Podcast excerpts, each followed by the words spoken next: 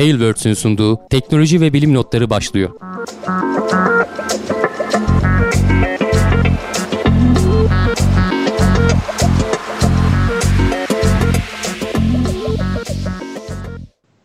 Teknoloji ve Bilim Notları'na hoş geldiniz. Ben Hamdi Kellecioğlu. Karşımda Cevdet Acarsoy ve Can Akbulut var. Her hafta olduğu gibi teknolojinin gündeminden topladığımız haberlerle karşınızdayız. Nasılsınız gençler? Bir karar verin. Sen de. Bir karar verin. Önce kim söyleyecek? Artık anlaşın aranızda. Yayından önce anlaştık ya, parmak işaretiyle birbirimize tüyo verecektik. Daha ne yapayım? Saadettin Teksoy gibi gösterdim ben. Bakmadığım ana denk geldi. İyilik seni sormalı Hamdi abi, Can abi, siz nasılsınız? Sağlığınıza duacıyız efendim. Hepimizin tabii. Bu çağda baya enteresan şeyler öğrendik. Baya ilginç yeniliklerle hayatımıza yön verdik. Evden yaşamaya devam. Normalleşmeye başlamadın mı Can? Allah, o insanın içinden gelmesi gereken bir şey. Ben de herkesin ama öyle şeyine bırakmıyorlar canım. İlhamına bırakmıyorlar yani. İşi olanlar ya, çağırıyorlar. Yani daha normal adamlar için normalleşmek kolay. Benim normalim çok normal olmadığı için noktada da sıkıntı yaşıyor olabilirim. Doğru diyorsun. Normalleşmek çok büyük bir iddia yani, evet. Yani inşallah artık gerçi bilmiyorum, bu haftadan sonra, bu haftanın sonuna doğru artık şeyler belli olmaya başlayacak. İstatistikler netleşmeye başlayacak.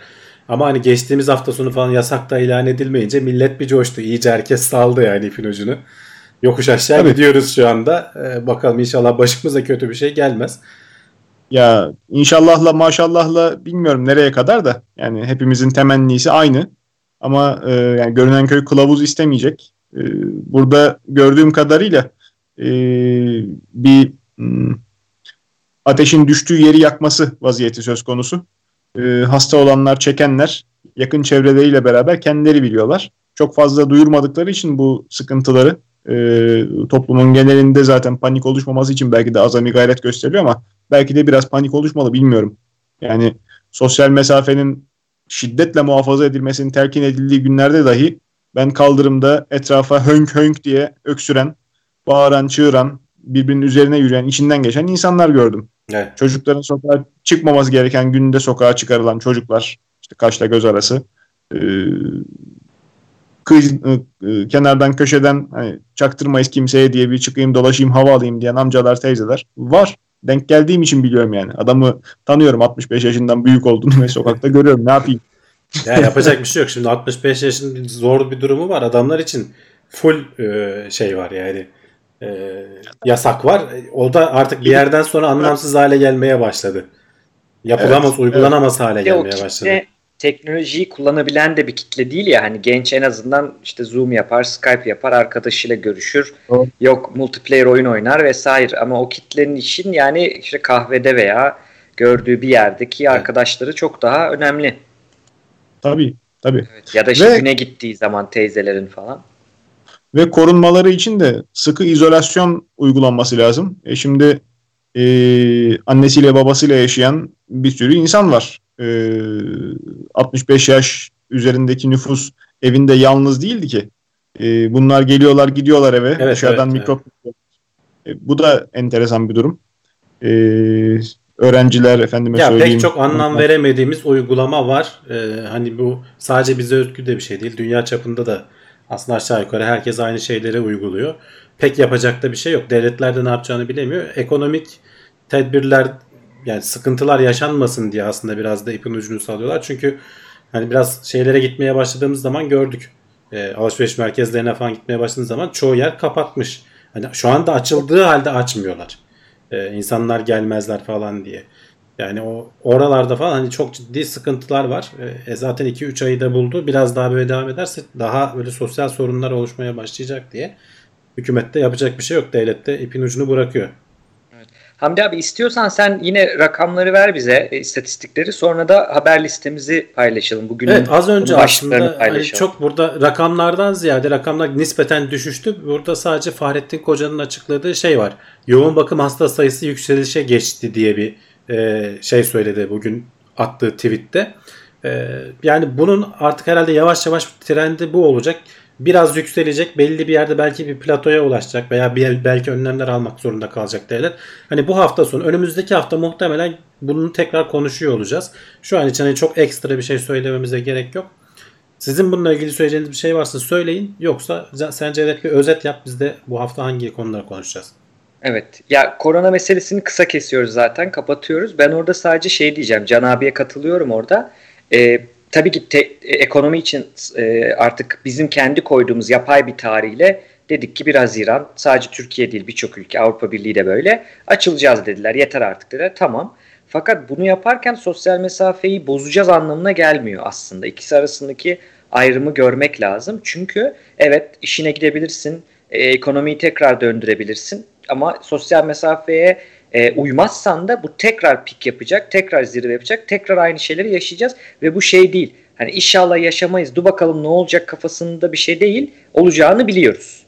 Belki ilki kadar kötü olmayacak çünkü alışkın hem sağlık sistemi hem doktorlar vesaire ama yeniden bu tekrar yükselişe geçecek, onu biliyoruz. Şimdi başlıkları hemen bugün şey yapalım. İlk başta Çin yeni uzay istasyonu inşaatına 2021 yılında başlamayı planlıyor. Bunu konuşacağız. Ardından Mars'a gideceğiz. Uzaydan başlamışken Mars'ın çok eskiden Satürn'e benzer halkaları olduğunu bulmuşlar. Bununla ilgili kanıtlar ortaya çıkmış. Yine Mars'tan devam edeceğiz. Insight'ın bu yılan hikayesinde dönen delici ucu artık durmadı, yan battı, düz çıktı falan derken ilerlemeye başlamış en azından, onu anlatacağız. Komşu yıldızlara gitmek için biraz bilim kurgu ve bilim sınırında gezen bir soru. Komşu yıldızlara gitmeye karar versek, mesela Alpha Centauri'ye gitmeye karar versek, bir gemide neslin devam etmesi için kaç kişi olması lazım? Bazı bilim insanları da boş durmamış, bunu araştırmış. Laboratuvar ortamında yetiştirilen minik insan karaciğerleri farelere nakledildi ve farelerde bunlar çalıştı. 5 adet fareye nakledildi. Bundan bahsedeceğiz.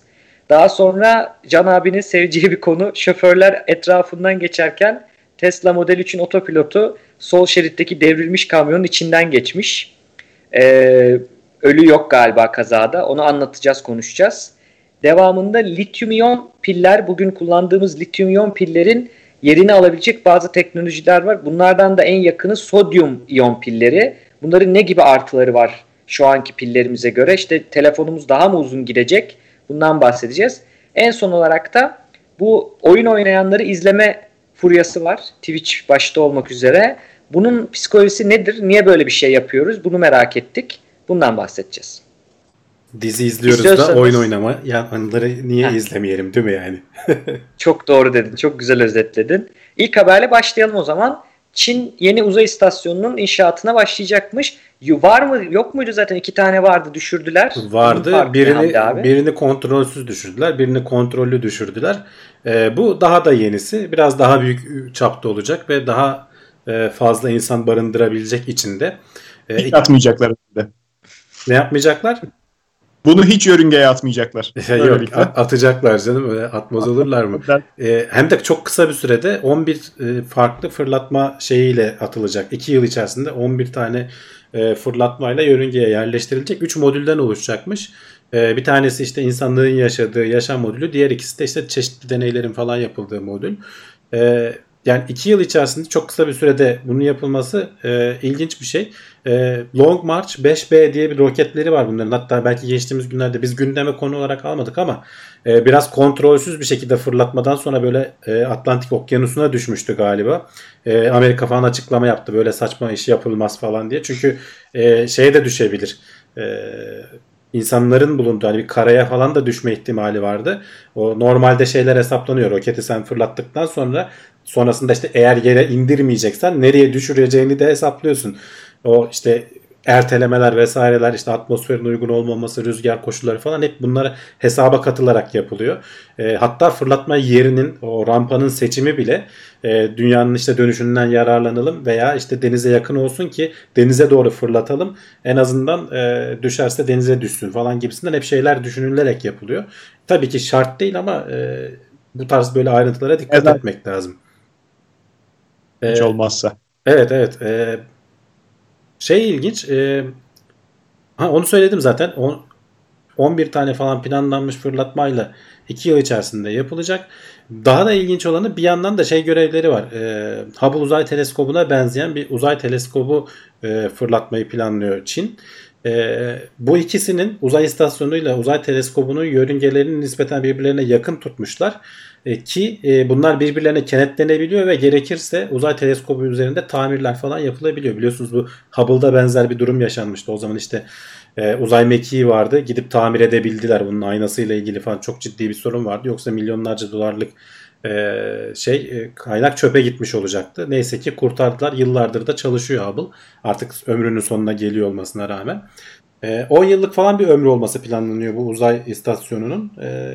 3 astronota kadar falan bünyesinde barındırabilecek. Aynı anda her bir görev 6 ay boyunca sürdürülebilecek. Yani Uluslararası Uzay İstasyonu'na ciddi bir alternatif Çin'in zaten tabii vardı. Kendileri oraya katılmadıkları için biz de kendi istasyonumuzu yaparız diyorlar herhalde. Hep sadece Çinliler yani gidecek. Ya katılmadıkları oraya için ya katmadıkları için ya da işte ömrünün sonuna geliyor artık hani neye katılacaklar zaten. Belki onlar bize katılsın. Çünkü Çin sadece tek başına değil. Burada uluslararası şeye de açığız diyor. Bilimsel desteğe veya işte ortak çalışmaya falan açığız diyorlar. Onlar da tabii sonuçta her şeyi tek başlarına yapmak kafasında değiller. Aklın yolunun bir olduğu ortada yani. Bu iyi bir şey. Geçen tavsiye de verelim. Netflix'te History 101, Tarih 101 diye bir belgesel şeyi var. 20'şer dakikalık. Güzel anlatıyorlar. Yani böyle işte bir şeyleri kıyaslarken verdikleri örnekler vesaire güzel. Orada uzay yarışı bölümünde şeyden örnek veriyordu. Mir uzay istasyonunda bir kozmonot var ve Sovyetler Birliği çöküyor. Ve bir anda ülkesiz kalıyor yani. İneceksin, nereye ineceksin? İnemiyor adam ineceksin? Zaten. Yani inemiyor, bayağı bir kalıyor değil mi? Uzunca bir süre kalıyor. O zaman hatta kendi çapında o zaman rekor kırmış oluyor. Adamı indirecek şey yok yani. Sonrasında indiğinde düşünsene gittiğin ülke yok artık yani. Başka bir evet, Terminal diye bir filmi vardı Tom Hanks'in, aynı onun gibi yani. Adam girerken ülkesi, yani filmin başı bu, spoiler değil, pasaportu kabul edilmiyor çünkü öyle bir ülke yok, ülke batmış, televizyondan göre böyle resmi olarak öyle bir ülke yok diyor. Çok ilginç bir durum ve o kişi işte o kozmonot, adını unuttum, daha sonra Uluslararası Uzay İstasyonu kurulurken ilk çıkan mürettebattan biri yani. Dur ben size anlatayım arkadaşlar, ben biliyorum diye gelmiştir.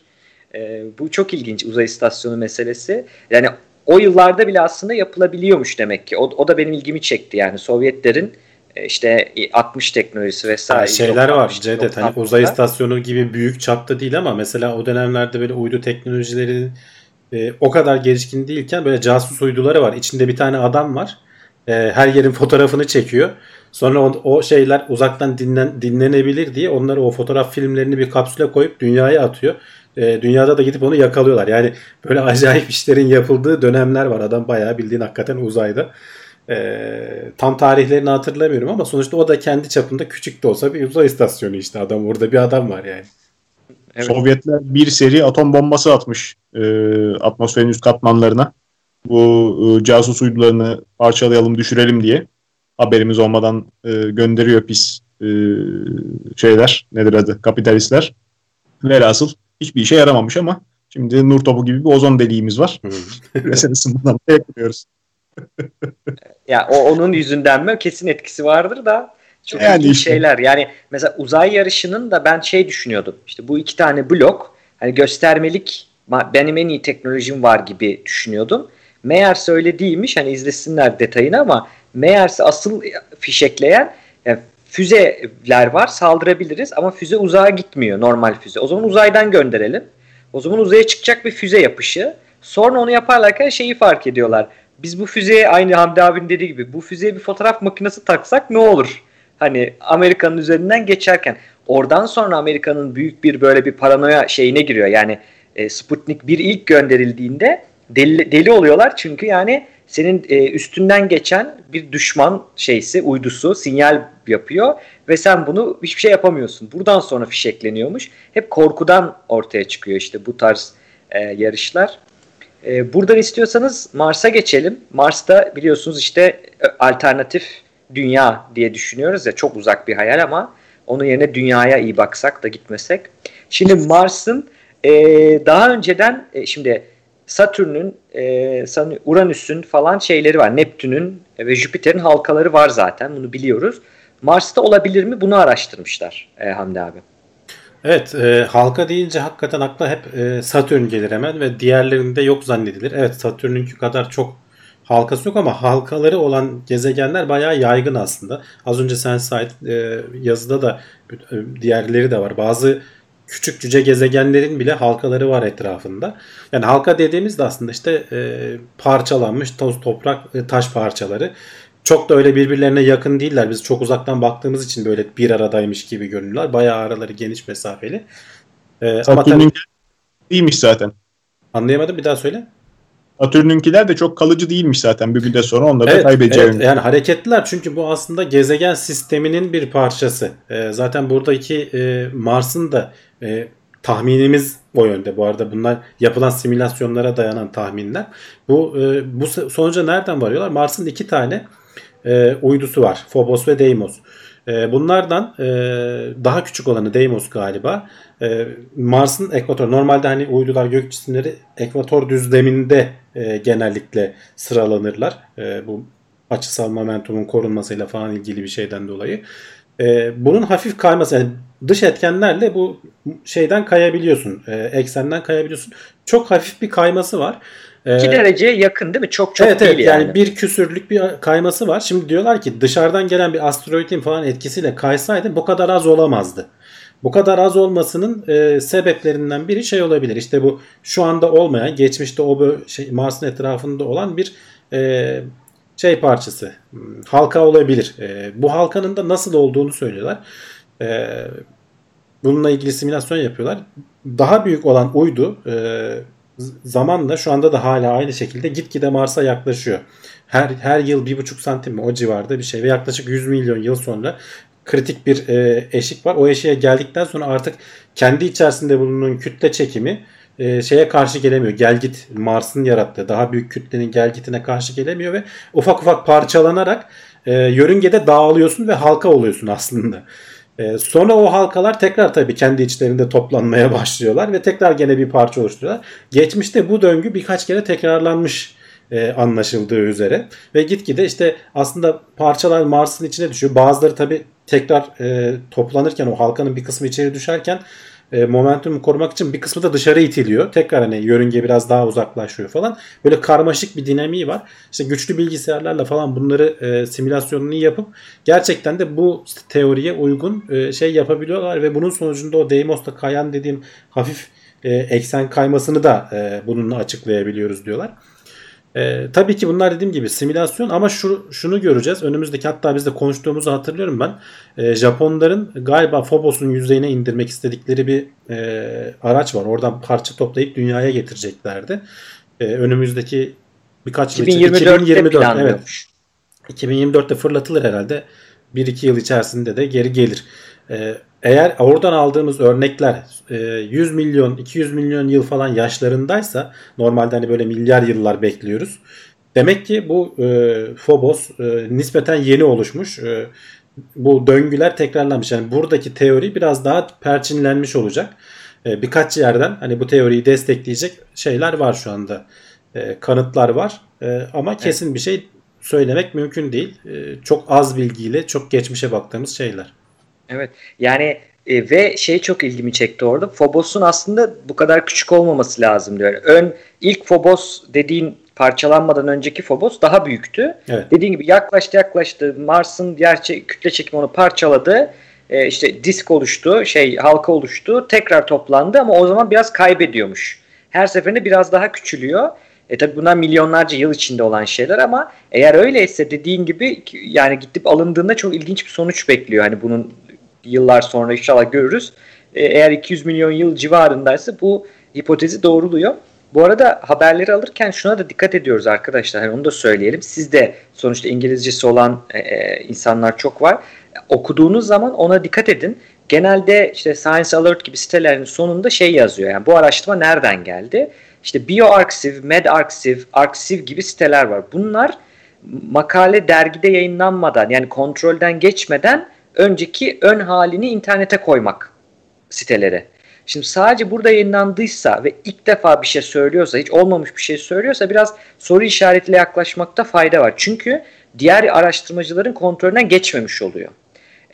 O yüzden onu söylemiş olayım. Biz burada aldığımız bu haberdeki makale yalnız kabul edilmiş. Yani bu kontrolden geçmiş ama daha dergi basılmamış mesela. Onda en sonunda yazıyor. Bir ipucu olarak söylemiş olayım. Şey de söyleyelim bu arada, geçtiğimiz günlerde hani haber olarak buraya almadık ama şeyin ne zaman fırlatılacağı, Perseverance'da değil mi? Bir sonraki gidecek olan gezgin. Onun 17 Temmuz'dan sonra Ağustos'un başına kadar bir fırlatma aralığı var. O tarihte Mars'a fırlatılacak. Sonrasında galiba bir 6-7 aylık bir yolculuktan sonra o işte 7 dakikalık terör mü diyorlar, o iniş anını tekrar hep beraber izleriz önümüzdeki yılın başlarına doğru. Fırlatma anında gene konuşuruz tabii ki. Evet. Buradan bir sonraki habere geçelim. Mars'tan devam ediyoruz. Insight'ın delici ucu, bu Alman Havacılık Dairesi'nin yolladığı, DLR'ın yaptığı daha da önemlisi. Uçla ilgili artık tutmaya başlamışlar. Hem de blog tutmaya başlamış yöneticisi bunun. Arada bir böyle paylaşıyormuş. Ne oldu? Yan mı yattı? Çamura mı battı falan. En son yeni bir logbook hatta. Yani tabii günlüğe yeni bir girdi yapmış. 3 Mayıs mı? Doğru mu gördüm? 3 Haziran'da. Ve diyor ki bu sabah diyor öğrendiğime göre diyor tekrar yol almaya başlayacak gibi. Çünkü alfa boyu ilerledik arkadaşlar. Aynen evet. Yani bir arpa boyundan birazcık fazla ama yani birazcık, yani o kadar da değil. 7 santim falan inmiş yani aslında. 2-3 arpa boyu diyelim herhalde, aşağı yukarı tuttururuz. En son Şubat ayında falan hani bir duyuru yapmışlardı. Böyle artık hani kenara toprağa ittirmeyle falan olmuyor. Üstünden bastıracağız diye. Şurada bak bir görüntüsü var. Ekrana da getiriyorum onu. Çok küçük yani, bu arkadaki kabloya zarar vermeden... o aletin kepçeyle uzaktan milyonlarca kilometre öteden tam onun böyle kenarına denk getirecek şekilde bastırman gerekiyor ki zarar vermeden o alet ilerleyebilsin. Kendisi normalde sürtünme kuvvetiyle ilerlenecek şekilde tasarlanmış ama o başarılı olmadı. Toprak gevşek, garip bir yapısı olduğu için. Şimdi bununla daha önce de yandan ittirdiler. Biraz ilerledi, sonra geri çıktı. 1,5 santim ilerleyip 5 santim ile geri çıkmış topraktan. Şimdi bu yukarıdan bastırdıklarında tabii ki toprağa doğru ilerliyor. Burada bir sorun yok. Artık ama şeye kadar geldiler. Hani toprağın sınırına kadar geldiler. Bayağı o kepçenin ucu toprağa dayanıyor artık. Bundan sonra artık arkasıyla değil de ucuyla bastıracak şekilde bir şeyler yapmaları lazım. O aşamaya geldiler. Bunu çok yavaş olmasının sebeplerini açıklamış aslında. Benim en çok ilgimi o çekti. Ya sonuçta bunu ayarlayıp denk getirip ittiriyorsun bir şekilde. Zarar vermemek için ilk başlarda tam denk getirdikten sonra birkaç onaydan geçtikten sonra 25 çekiç darbesi yapıyorlar. O aletin kendi içerisinde bir atalet mekanizması var. Sonra bunlardan emin olduktan sonra 150 çekiç darbesine kadar çıkmışlar. Ama diyor ki mesela pazartesi günü biz diyor yapıyoruz diyor. Salı günü onayını alıyoruz diyor. Ta cumartesiye kalıyor diyor. Çekiç darbelerinin vurulması komutunu vermek. Çünkü bu görevde çalışan arkadaşlar sayısı azaldı diyor. Yani aslında şu anda görev, bütün görevin kendisi, o insight görevi fırlatma ve yerleşme aşamasından geçti. Geldi. İzleme, monitör aşamasına geldi. Dolayısıyla o esnada orada çalışan adamların, astronomların falan, mühendislerin bir kısmı başka projelerde görevlendirildi. Bunlar planlanmıştı zaten. Şu anda oluyor. O yüzden...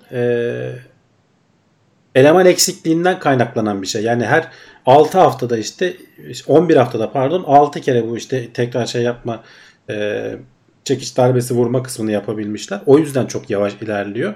Önümüzdeki günlerde artık kendi kendine, kendi sürtünme kuvvetiyle ilerleyebilmesini bekliyorlar.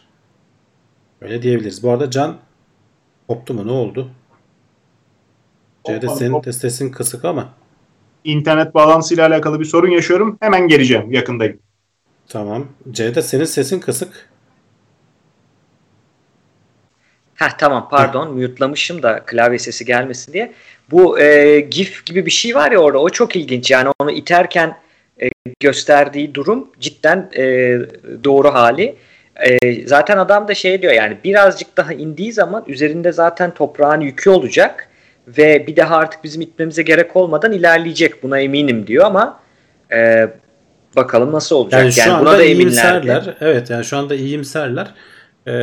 artık hani toprak, çünkü sonuçta derine indikçe toprağın o sürtünme kısmı şeyi de artıyor, katsayısı da artıyor. Sonrasında şeylere falan karar verecekler. Hani üzerine tekrar toprak atalım mı? Orada sonuçta delik biraz genişledi. Sürtünmeyi azaltan şeylerden biri de o. Bir miktar ilerledikten sonra o deliği dolduralım mı? İşte yukarıdan baskı mı yapalım, ne yapalım falan. Onu düşünecekler ama hani herhalde birkaç santim daha ilerletebilirlerse artık kendi şeyini kapıp gidecek, sürtünmesini yakalayıp gidecek gibi görünüyor. Evet, evet. Bunun zaten hep konu ederiz. Bizim tanıdık yüzlerimizden biri. Şimdi güzel bir şey, yazı MIT'nin teknoloji incelemelerinden yayınlanmış. O da onlar da Medium'da yazıyor. Yani MIT de Medium'da yazıyor. İlginç bir şeydeyiz yani. Yıldayız. Evet. Niye orada yazıyorlar bilmiyorum. Rahat okunuyor diye mi? Hani kendi bloğu. Belki var. Hem kendi sitelerinde vardır, hem orada da vardır. Bilemiyorum. Ben o da olabilir. Evet. Geldim. Evet. Ha, ben de yazdım. Benim çünkü kendi blogum yok. O yüzden oraya yazdım. Hani aranıp bulunsun diye ama şimdi burada şöyle bir araştırmacı şöyle bir hesap yapmış Hamdi abi. Şimdi bize en yakın ve yaşanılabilir gezegeni bulunduğunu düşündüğümüz sistem Proxima Centauri. Ben Alpha Centauri dedim. Yanlış. İkisi yan yana zaten. Yakın yan yana. Tamam. Evet. Proxima Centauri B hatta. Proxima zaten yakın demek. Proximity falan derler ya. Hı hı. Proxima Centauri bizden 4.2 ışık yılı uzakta. Yani ışık hızıyla gittiğimizde, gidebilirsek, gidemiyoruz da şu an. Gidebilsek oraya varmak 4.2 yıl sürüyor demek. Fakat şunu düşünmüşler. Yani şu anda bizim en hızlı hareket eden İnsan yapımı objene Parker Güneş sondası. Sanıyorum neydi? Bunun hızı 70 bin mi? 700 bin. Saatte 700 bin kilometreye ulaşmış. Bu da işte çok küçük bir parçası yapıyor ışık hızının ama hadi diyorlar onu yani neredeyse varsayalım. %1'ine geliyor. 0.7'si binde 7'si diyebiliriz ışık hızının. Evet. Binde 7'si dediğin gibi yani acayip derecede bizim için çok hızlı ama şey için ışık hızında çok yavaş. Şimdi bu bunun hızında biz gidebilecek bir gemi yaptığımızı düşünelim diyorlar. Hani en son teknoloji bu olsa bununla hesaplandığında varmak 6300 yıl sürüyor. Yani insanlık tarihinden biraz daha az gibi yani. Hani baktığın zaman 6300 yıl önceye gittiğin zaman nerelere varıyoruz? Milattan önceye gidiyoruz. Tabii, işte tabii. Yani tarım toplumunun ilk geçildiği ne bileyim sallıyorum yani şu an tamamen öyle bu hayal etmedim. Bu arada düzelteyim. 1000'de 7'si değil 10.000'de 7'siymiş yani daha da. Evet 0.61 evet. Baya küçük. Yani şimdi ona rağmen o seviyelere ulaşabilirsek hani onu almalarının sebebi de hani şu an insanlık olarak ulaşabildiğimiz en yüksek hızlar bunlar. Evet. Ondan önce hani Apollo 11'in 40.000 kilometre bölü saat hızını falan alırsan böyle 100.000 yıl falan sürüyor buralara ulaşmak. O gerçekçi değil. Gerçi öteki de ne kadar gerçekçi o da tartışmalı ama en azından ona göre hesap yapmışlar. Ya bu arada tekrar merhaba. Bilmiyorum sesimde kesinti kopma var mı? Ben yok yayındasın sorun yok. Şahane. Gidip de bulamamak var bir de. 6300 sene sonrasını hedefleyip de ya Allah diye sallamak sonrayı bilmiyorum ne kadar gerçekçi aslında onu düşünmek lazım. Değil mi? Evet yani oraya. Bulamamak çok iyi ya. Ona gülüyorum. Doğru ama yani evet hiç onu düşünmedik yani. Yani sonuçta 6000 yıl önce 6000 yıl değil ışık hızıyla geldiği için 4 yıl öncekini görüyoruz aslında. Hani gidip de bulamamak hemen yarı yoldan dönersin. Yani daha başlangıcından dönersin. Çünkü ne dedik başta 4.2 ışık yılı ötede dedik. 4 yıl gittikten sonra bir patlama falan görürsen gideceğin yerde ulan burası patladı başka geri dönelim dünyaya dersin yani. Orada evet, o kadar sorun olmaz yani. Hani 6000 yıl geçmesi gerekmiyor illa. Patladı 3000 yılda geri mi döneceksin? İşte zaten sorun orada. Asıl mesele adamların hani bu yazıda hesapladıkları şey bunun hani teknolojik mühendislik falan kısmı ayrı. İşin bir de genetik kısmı var. Yani biz ne kadar insan koymalıyız ki kendi kendine devam ettirebilen bir popülasyon yaratalım. Ve bu insanları buraya gönderelim. Yani minimum bu sayı ne olmalıdır diye. Bununla ilgili de çeşitli tabii şeyler yapıyorlar. Assumption Türkçesi aklıma geldi. Varsayımlar yapıyorlar. İşte mesela şey olması lazım. Kardeşler işte anne babalar anneyle çocuklar arasında falan eşleşme olmaması lazım. İşte bu çocuklarla sakat doğması falan vesaire gibi. Veya olası bir hastalık salgını, işte şu bizim şu an yaşadığımız korona gibi, gemide çıkarsa ne olacak falan gibi, bunları kabaca simüle eden Heritage mıydı uygulamanın ismi de, yani bunlar bir yazılım bir algoritmaları varmış, bir algoritma yazmışlar, bunların hepsini şey yapıyor. Yaptıkları planda da şey yapıyorlar mesela, eşleştirmeyi rastgele yapıyor sistem ve eğer akrabaysan mesela çocuğun olmadığını varsayıyor. İşte onun bir %0 akrabalık oranı olacak şekilde koymuşlar. Ve ne kadar minimumda bir şey elde edebiliriz, insan elde edebiliriz ve her testi bu arada 100 kere falan tekrar ettiriyorlar aynı ayarlarla ki yani ortalama bir değer bulalım. Tek bir tane de şans eseri hastalık olmadığı çıkar. Çünkü bunlar hep istatistiğe dayalı şeyler. Ama kabaca 100 kere yaparsan, aynı şeyi tekrarlarsan genel bir ortalamayı, bir oranı tutturursun. Oradan yola çıkmışlar. Öncelikle 14 çift gönderdiklerinde, küçük bir grup gönderelim. 14 çift. Bunun neredeyse sıfır olduğu, ulaşma sayısının 6000 yıl içerisinde görevi sonlandırma ihtimalinin sıfır olduğu ortaya çıkıyor. Çift sayısını 25'e çıkardığın zaman, yani toplamda 50 kişi falan gönderdiğin zaman %50'ye yaklaşıyorsun. Yani görevin yarı yarıya başarılı oluyor. Çift sayısını 98'e çıkardığın zaman minimum kesin başarılı oluyorsun. Ki bu çiftler de zaten hani başlangıçta anladığım kadarıyla akraba falan olmamaları gerekiyor ki ona göre şey çıksın. Evet. 98'in içinde tabii şey var, 98'in içinde işte o başlarına gelebilecek bir felaket, işte hastalık tabii, bunu katıyor.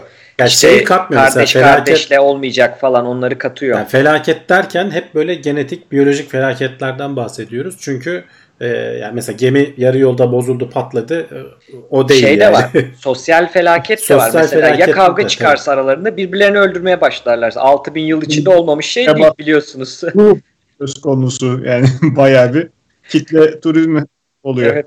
Ya 6000 yıl içerisinde tabii artık orada hani sen nereden geldiğini, ne yaptığını falan unutursun. Çoğu şey böyle ne bileyim yeni bir kültür oluşur.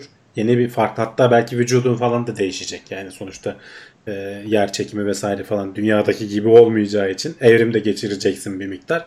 Biraz tabii ki bunlar senin dediğin gibi bilim kurgunun çok sınırlarında gezen bir araştırma ama ayakları yere basan bir araştırma. Sonuçta bunun da birileri bunun da hesabını yapması lazım ki yarın öbür gün böyle bir ihtimal doğduğunda bir araştırması yapılmış olsun. Yani kafadan böyle ya biz 25 kişi yükleyelim gönderelim demesinler.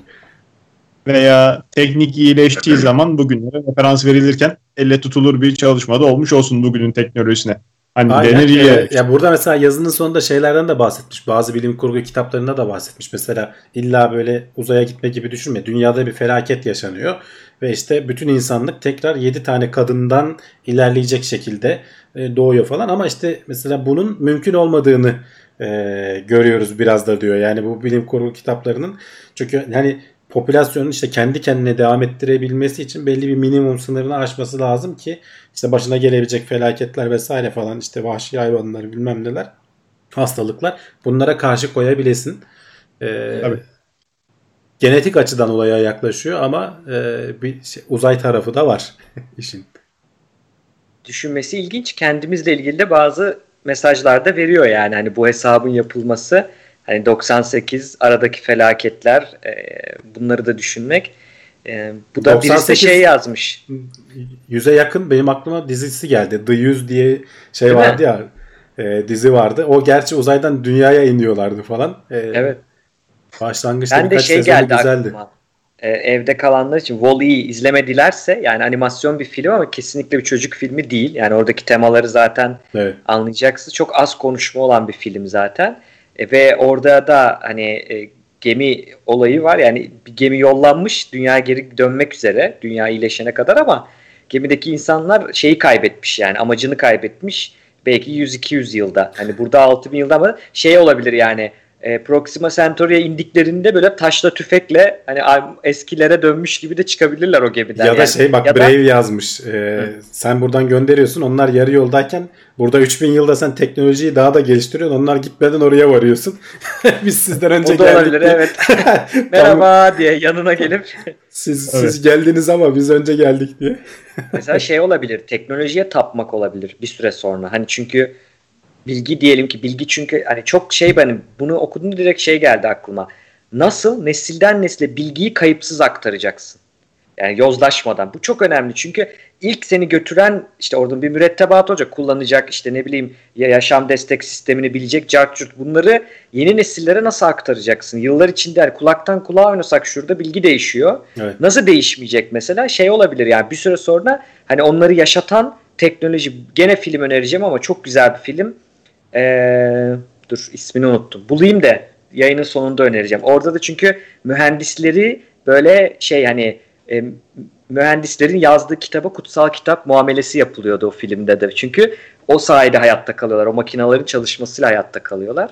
Tam Levent abilik konular bunlar. Neyse. Şeye geçelim buradan. Diğer haberimize geçelim. Laboratuvar ortamında yetiştirilen minik insan karaciğerleri. Evet yani insan deri hücresinden elde edilen kök hücreyle karaciğer elde edilmiş ve farelere nakledilmiş. Niye böyle bir şey yapmışlar Hamdi abi? Denemek için. Adı üstünde deney yani, yapabiliyor muyuz diye. Yani şunun için yapıyorlar tabii ki, sonuçta bir sürü insan aslında organ bağışı bekliyor. Eğer bunu başarabilirsek, kök hücresinden düzgün çalışan bir karaciğer elde etmeyi başarabilirsek, hem de bizim kendi hücremizden olursa bu tadından yenmez. İşte vücudun reddetmesi bilmem ne falan olmayacağını düşünürsek. Bu konuda hani ciddi bir aşama kaydetmişler. 5 fareye bir kere çok basit, hiç basit bir işlem değil. Bu hücreleri bir kere, kök hücreleri alıyorsun. Bunların şeklini değiştiriyorsun. Hani her şeye dönüşebilen kök hücre haline getiriyorsun. Ondan sonra çeşitli hormonlarla bilmem nelerle falan takviye edip çoğalmalarını ve işte karaciğer hücresine dönüşmelerini sağlıyorsun. Sonrasında bunlar kendi başına kalamıyorlar. O karaciğerin hücrelerinin dışında bir onun orada bir iskelet sistemi var. Böyle dokudan oluşan tabii ki. Onu farelerden aldıkları hücreyi temizliyorlar. Karaciğeri temizliyorlar hücrelerini. Sadece o iskeleti kalıyor. Onun üzerine bunu kendi insan hücrelerini yerleştirerek orada büyümesini sağlıyorlar laboratuvarda. Sonra bunları farelere naklettikten ettiklerinde 5 gün boyunca bu fareleri yaşatmayı başarmışlar. Ama buna rağmen şeyden bahsediyorlar. Hala bu damar sisteminin vesairenin falan tam bu karaciğeri besleyecek damar sisteminin yeterince iyi gelişmediğini, hani önümüzde aşmamız gereken problemler bu diyorlar. Ama şey gibi düşünmemek de lazım. Yazıda asıl bence önemli olan noktalardan biri de o. Yani tamamen hani %100'ünü düşünme. Senin şu anda bir karaciğer yetmezliğin var. Donör bulana kadar, sana işte karaciğer bağışlayacak birini bulana kadar idare etmen lazım. Şimdi böbreği falan diyalizle falan yapabiliyorsun da karaciğerin o kadar çok işlevi var ki onu idare ettiremiyorsun. Yani yetmezliğe girdiğin zaman hayatını kaybediyorsun. O arada seni takviye edecek kadar bir hücre desteğiyle, bir karaciğerin yenilenmez belki ama belki karaciğerin bir kısmını yenileyecek kadar bir hücre desteği sağlayabiliriz belki. Senin işte bir bağışçı çıkana kadar hayatta tutabiliriz diyorlar. Yani işin ara aşamalarından biri o olacak.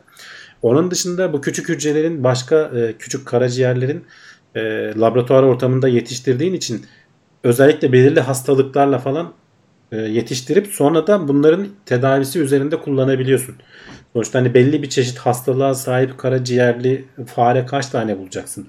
Ama sen tam istediğin şekilde yetiştirip onun üzerinde istediğin testleri yapma şansın oluyor. Hani öyle yan etkileri de var. Ama işin tabii ki sonunda başarabilirsek sıfırdan bir karaciğer üretip insanlığın hizmetine sunmak, ihtiyacı olanlara. Bu bakımdan çok önemli bir aşama kaydetmişler. 5 yıl 5 gün boyunca fareleri yaşattıktan sonra kendileri hayatlarını sonlandırıp inceliyorlar zaten. Hani kanlarında ne kadar insan hücresi var, işte ne kadar üre oluşturulmuş, ne kadar işte karaciğer işini yapmış. Evet, şimdi aklıma gelmedi. Safra oluşturmuş falan vesaire. Zaten falan. Oradan anlıyorlar çalıştığını. Hani biz tabii bunu transplante ettik ama farenin kanında insan karaciğer enzimlerini buldukları zaman oradan anlıyorlar. Bu çok ilginç. Hani biz şey düşünüyorduk işte hayvanda bir şey yetiştirelim sonra insana kullanalım, bu çok önemli. Bu da var. Mesela şeyde dediğin gibi karaciğer nakli bekleyen hastalar var. Mesela ona illa yeni karaciğer bulamazsın ama diyelim ki fareye koyduğun bir ya da ne bileyim işte daha insana yakın primatlara koyduğun bir karaciğerden o enzimleri alıp mesela verebilirsin. Ve o karaciğeri de o kişinin deri hücresini üretirsen, yani kendisinin kök hücresine üretilmiş, bunlar olmayacak şeyler değil aslında. Yani tabii bu 10 yıllar içinde, yani hemen değil, bir 10 yılı en az 10 yılı var diyor araştırmacılar. Ama bu ilginç bir şey çünkü hani uzun yaşam, sağlıklı yaşam, uzun yaşam değil de sağlıklı yaşam çok önemli. Bununla ilgili bu tarz şeylerin olması, yöntemlerin olması iyi haberler geleceğe dair. Bu arada Murat bir yorum yazmış. Can'ın gölgesi, kafasının arkasındaki gölge Atatürk'e benziyor diye. Hakikaten benziyor. Atatürk Teknoloji ve Bilim notlarını da zuhur ettin. O kadar bir dizi olduysa ne mutlu. Güzel böyle. Ben hayattaki iki mürşit ilimdir diye. Evet, bunu yazalım buraya. Tabii, neden olmasın. Bu arada ben üzülerek bir maruzatımı belirtmek istiyorum. Programın başından beri öngöremediğim, daha evvel de eşine rastlamadığım, herhalde internet bağlantısıyla alakalıydı diye işte gidip bir sorun çözmeyi denedim. Hızla şarj kaybediyorum. İlerleyen konulardan bir tanesi de lityum pillerin geleceğiydi, ne olacağıydı. Geldik. Onu şu anda canlı yaşıyorum. Geldik ama işte %2 şu anda gördüğün şarjım, bütün kurtarma çalışmalarıma rağmen. Ekran parlaklığım 0, zaten şarja takılı falan. O vaziyette idare etmeye çalışıyorum. Kopup mu gelsem ya da süratle bir iki not söyleyip öyle mi tekrar kopsam bilemedim. Geri gelebileceksen, istiyorsan sonraki haberleri öne alalım. Hani sonraki haberleri alalım. Ne zamana randevulaşalım? 15 dakika. Yani en dakika. Fazla. O kadar sürmez bile. O zaman ben bir 10 dakikalık mola isteyeyim. Orada şarjımı doldurup sonra tekrar geri bağlanayım, olur mu? Tamam, olur. Tabii ki. Tamamdır. Haydi bakalım. O zaman Cevdet, oyun haberiyle devam edelim istersen. Evet, biz onu öne alalım. Evet. Oyun oynayanları niye izliyoruz? Şimdi bu, evet, şimdi dediğin gibi senin de aslında çok basit bir cevabı var. İşte dizi niye izliyorsak onun için izliyoruz ama şimdi insanların merak ettiği şöyle bir şey var. Ben de bunu merak etmiştim. Yani Twitch'te ilk tanıştığımda ben işte 2018'de Twitch kanalı kurmaya karar verdiğimizde Burak Çankaya'yla Gelecek Bilim'de kurmaya karar verdiğimizde hani Twitch'te yapalım çünkü orada bir bilim kanalı yok ve orada bir genç bir kitle var ve Twitch niye bu kadar tuttu gibi. Şimdi ben bunu düşündüğümde, haberi okuduğumda şey geldi aklıma. Yani evet, hani çocukken ablamla Atari oynuyorduk, onun eliyken, o oynarken ben onu oturup izliyordum televizyon gibi. Yani bu çok anormal bir şey değil, hani oyun oynamayı bile izlemek anormal bir şey değil ama şu değişik. Bunun kendi başına bir sektör olması Hamdi abi. Yani biz bunu tabii dizi gibi görmüyorduk. Çünkü neden? Oyunla dizi izleme arasında şöyle bir fark var. Birisi pasif bir şey. Yani film izlemek, dizi izlemek, bizi izlemek, yorum yazmıyorsanız mesela, bir katkı, yorumla bir şey yapmıyorsanız pasif bir eylem bu baktığımızda. Ama oyun dediğiniz aktif bir eylem. Oyunun içeriğindeki senaryoyu, single player bile olsa senaryoyu siz etkiliyorsunuz. Beynin çalışmaları çok farklı orada, kullanılan bölgeler vesaire. Şimdi burada düşünüyorsunuz, senin de gidip bir şeyini değiştirebileceğin, yani izlediğim dizideki bir senaryoyu değiştiremem. İzlerim. Oyunda ama hani ver geçemiyorsan ben geçeyim muhabbeti vardır yani. Hani şimdi o çok ilginç bir şey ve düşündüğümde şunu fark ettim. İyi oynayan birini izlerken zevk alırsın. Sen ondan iyi oynuyorsan eğer, yani burada bunu yaptı, beceremedi ya, ben olacaktım ki şöyle yapacaktım gibi bir şeyse izlemezsin zaten. Hani seni sinir etmeye başlar. Dolayısıyla onu araştırmış araştırmacılar da. Şimdi bir tane şu var zaten, biz niye dizi izliyoruz, niye şey izliyoruz, hepsinin ortak olayı mimikri dediğimiz, yani taklit, ama taklit bu. Yani beynimizin ayna nöronlarının yaptığı, devreye girdiği, hani dizide bir karakterle, bir filmde bir karakterle kendini özdeşleştiriyorsun. Genelde ana karakter oluyor bu. Ve bu ana karakter sonunda mutlu olduğunda sen de mutlu oluyorsun. O üzüldüğünde sen de üzülüyorsun. Hatta ürün yerleştirme tamamen bunun içinde, bunun üzerine kurulmuş bir pazarlama yöntemi. Yani işte ana karakterin bir saati var ya da o bir arabası var mesela. Kovalamaca sahnesinde o arabayı alıyor. O arabanın markası tesadüf değil. Bilinçaltında şu mesaj oluyor. Yani bu cidden çalışıyor bu arada. Hani diyorsun ki bak, o araba o kadar şeyler yaptı, hiçbir şey olmadı, başına bir şey gelmedi ve kahramanımızı, yani bizi, beni izleyen kişiyi yaptı, kurtardı ve performansla, hani bu tarz kafalarla çalışıyor aslında o sistemler baktığımızda. Oyunda da böyle iyi oynayan birini izlediğinde bir şekilde taktik alıyorsun bir kere. O headshot yaptığında, işte kafadan vurduğunda sen de vurmuş gibi seviniyorsun. İşte futbol izlemek gibi, spor müsabakası izlemek gibi aynı şekilde. Bak, ben tam yerine geldim. Ben de onu soracaktım. Yani şimdi futbol izlemek veya ne bileyim işte başka bir yarışma programını izlemek sorgulanmıyor da niye oyun izlemek sorgulanıyor? Yani sonuçta 10 tane 20 tane adam işte topun peşinden koşturuyorlar değil mi? Ne kadar saçma bir şey dışarıdan baktığın zaman, ama orada bir rekabet var, bir yarışma var. İşte senin kendini bulduğun, kendini eşleştirdiğin bir takımın kazanma ve onunla işte mutlu olma falan durumları var. Bir heyecan var. Bu sefer ne olacak falan gibi. Yani bunları anlayabiliyoruz. Aynı şeyler oyun içinde geçerli. Hani bu aslında çok da sorulacak bir soru değil, değil mi?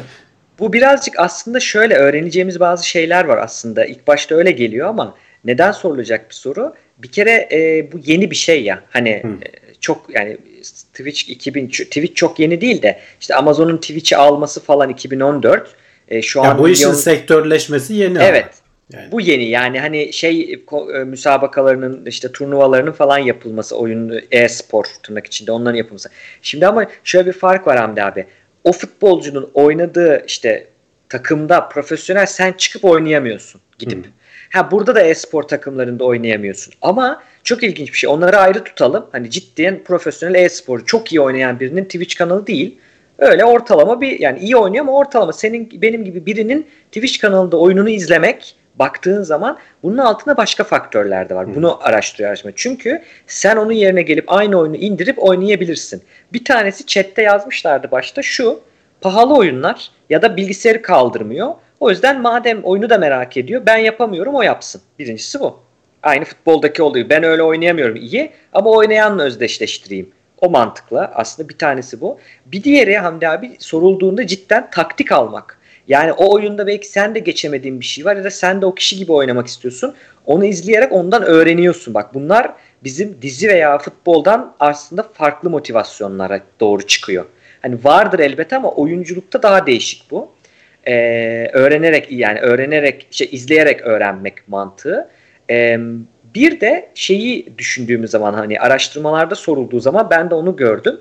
Hani tamam bunların hepsinin biz nedeni var izlemekte ama en güçlüsü ne biliyor musun Hamdi abi? Şeymiş yani rahatlamak, gerginliğini atmak ve escapizm. Bunu defalarca söyledik hani bu yayında. Kaçışçılık, firarizm diye çeviriyorum ben onu. Yani hayatın sorunlarından kaçışçılık. Şimdi burada koronavirüs varsa, burada evdeysen ne bileyim ben bir Flight Simulator uçtuğum zaman göklerdeyim yani hani başka yerdeyim tırnak içinde o anda oradasın gibi hayattan kaçışçılık ya da bunu yapan birini izlemek bunlar hep kaçışçılıkla ilgili. Ben de mesela gördüğüm zaman Twitch izleyicisini genelde tek başına Twitch hiçbir zaman açık değil. Twitch televizyonun yerine geçiyor çünkü canlı ya her şey orada. Kayıt bir şey yok orada. Ya bir de şey yapabiliyorsun Cevdet. Yani adama şunu yap bunu yap diyorsun. Adam onu yapabiliyor senin için. Evet etkileşimi var. Etkileşimi var. Yani diziden, futboldan vesaireden falan çok daha teknolojinin de katkısıyla etkileşimi var. İlginç bana. Daha da ilgincini söyleyeyim. Hani oyun oynamak falan. Ben yazılım videosu izliyorum. Ya ne yapacağız? Adam oturuyor karanlık ekranda yazı yazıyor takır takır.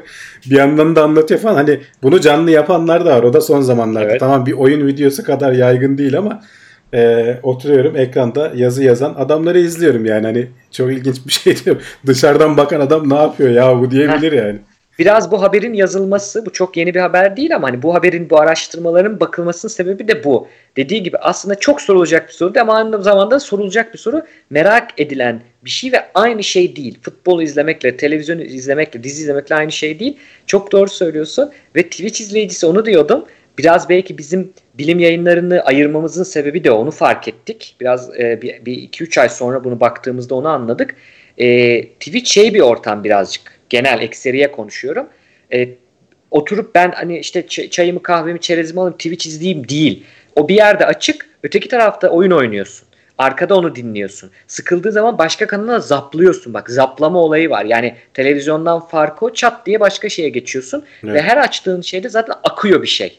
Yani canlı yayın ya bir yerinden yakalıyorsun. Aynı televizyon gibi. Televizyonda öyledir ya videoyu baştan başlatmazsın televizyonda. Yani o kanala geçtiğinde burada da bu varmış dersin yakalarsın. Mesela öyle çok bir ara film televizyondan izlenirdi yani bu ne parlament sinema kuşağı falan vardı ya. Hani yakaladığın yerinden izlerdin filmini mesela. Yapacak başını bir şey yoktu. Kaçırırdın değil mi yani? Hiç de bir sıkıntı etmezdik. Anlamaya çalışırdık falan.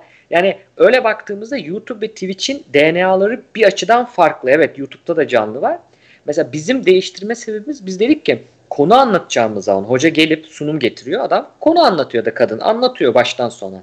Orada zaten soru çok almıyoruz bitene kadar. Hani orada sadece dinliyoruz. Yayıncı olarak anlaşılmayan yerleri ben soruyorum falan.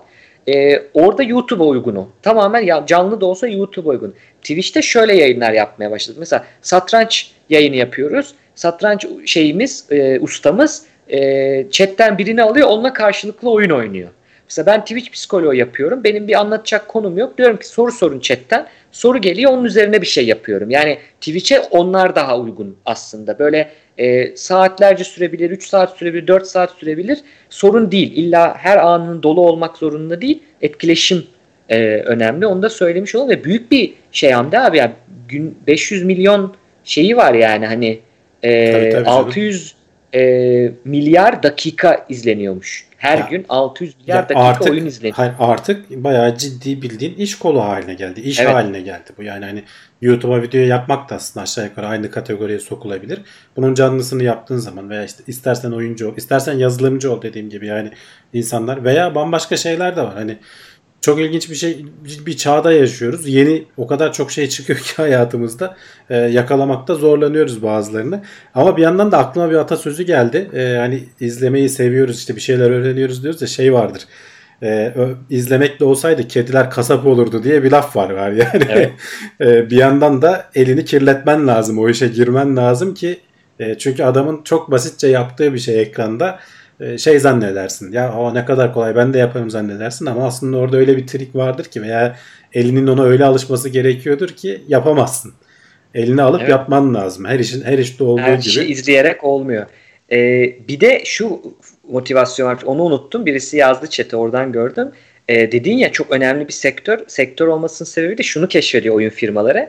İnsanlar satın alacağı bir oyunu evvelden ne yapardı? Gameplay aratırdık. Ben de satın almadan önce hani, çünkü kendi şeyinden anlamazsın, videosuna, trailerında çok güzel gözükür. İçi farklıdır, dinamiği farklıdır. Steam'de ara ara koydular onu ama yok hani hepsinin. Ne yapıyorsun? YouTube'a o oyunun gameplay'ini yazıyorsun. Oynanış videosunu yazıyorsun. Onu izliyorsun mesela. Şimdi onun yerine de geçiyormuş. Yani sevdiği bir Twitch yayıncısı, tanıdığı bir Twitch yayıncısı oyunu oynuyorsa önce ona bakıyor. Beğenirse satın alıyor.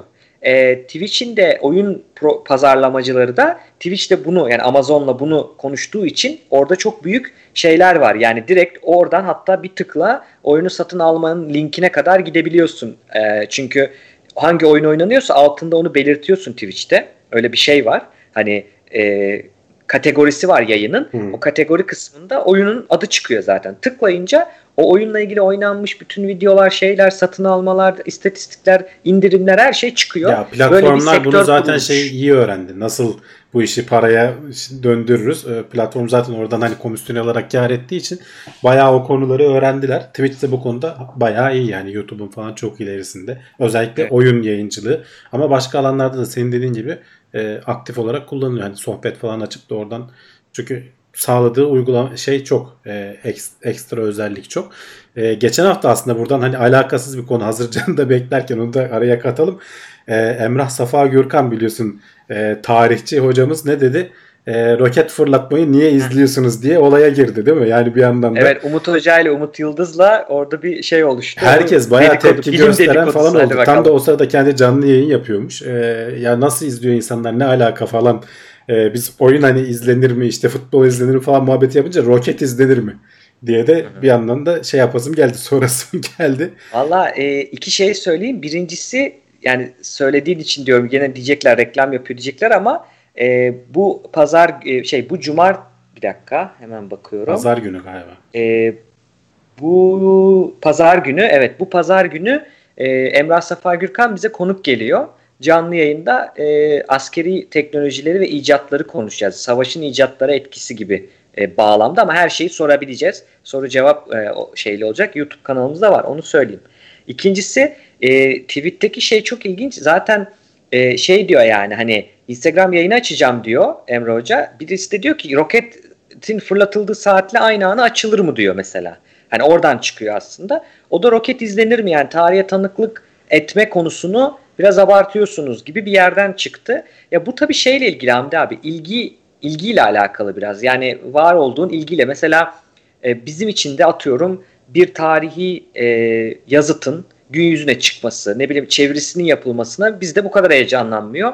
olabiliriz. Ben olaya öyle bakıyorum ama yani şeye katılmıyorum. Yani hani SpaceX yayınında özellikle biz 3 gün yayın yaptık. Üçünde de ben yayıncı olarak kendim çok şey öğrendim hocalardan. Evet, evet. Yani sırf orada şeyse evet o konuda hak verebilirim. Yani aa uçtu falan alkışlıyorsan hayır ama ya orada niye bu duman çıkıyor? İçinde hangi yakıt var? Hangi teknolojilerle otonom gidiyor? Kaçarsa ne olacak? İşte patlarsa nasıl kurtulacak? Bunların hepsi tabii ki sana bir teknoloji ne diyelim teknoloji kültürü aşılıyor. Fikir ediniyorsun bu konuyla ilgili. Dolayısıyla onu izlemenin hani yayınını bile izlesen bizden dinlemedin ya da işte yayın yapan Umut Hoca da yayın yaptı. Umut Hoca'dan dinlemedin. Kendin açtın ISS'in işte SpaceX'in yayınını izledin. O bile ne kadar eğitici sen neler anlattın? Ya tabii canım yani ben arka planda o çalışırken çok ilginç hiç yani araştırıp da bulamayacaksın çünkü bilmiyorsun.